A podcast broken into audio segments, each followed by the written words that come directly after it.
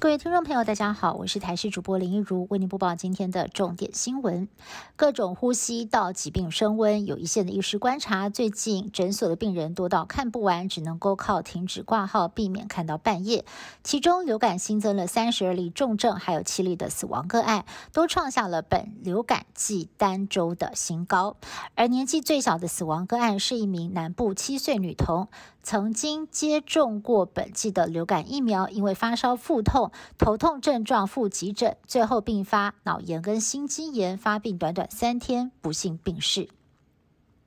长病毒疫情增温，在台中有一名九个月大的男婴，这个月初出现了昏睡，还有肢体抽搐，甚至有眼球上吊的症状。医师诊断确认是长病毒并发脑炎，住院才缓解了症状。医生表示，四到九月是长病毒高峰期，光是最近两周，全台湾的长病毒病患数就已经破万，是去年同期的二十五倍，提醒家长要多加注意。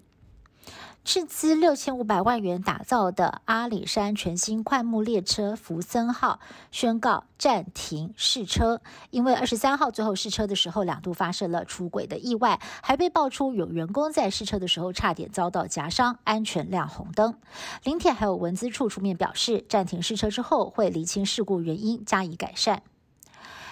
平面杂志有一份最新的县市长满意度调查结果出炉，六都的部分，台中市长卢秀燕以百分之七十二点六排名第一，新北市长侯友谊百分之七十一点四排名第二。不过台北市长蒋万安的满意度只有百分之四十六点三。不只是六都最低，更是全台湾垫底。而今天蒋万安到市议会被询，遭到民进党议员围攻。蒋万安坦言努力不够，但是他也补充说明，在不满意度的部分，其实已经比前市长柯文哲降低了快百分之二十。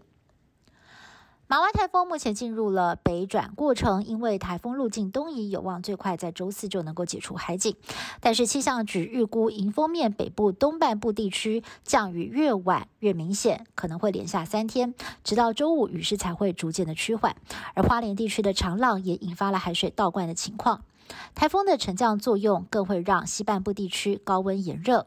台南北寮测到了三十八点四度的高温，有民间气象粉砖发文表示，很像是在气炸锅里头被热风烘烤。美国佛州有一处海边度假胜地，在连假期间发生枪击，一共九个人中弹送医，其中年纪最小的只有一岁，所幸伤者都没有大碍。警方表示，一开始是两组人马在海滩附近爆发口角，随后有人开枪，变成了暴力冲突。而现场的监视器也拍下群众在听到枪声之后，立刻拔腿狂奔。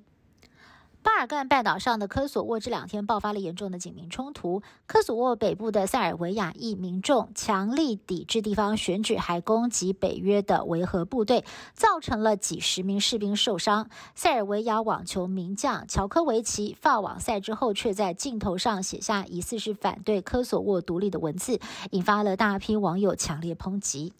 以上新闻是由台视新闻部制作，感谢您的收听。更多新闻内容，请您持续锁定台视各节新闻以及台视新闻 YouTube 频道。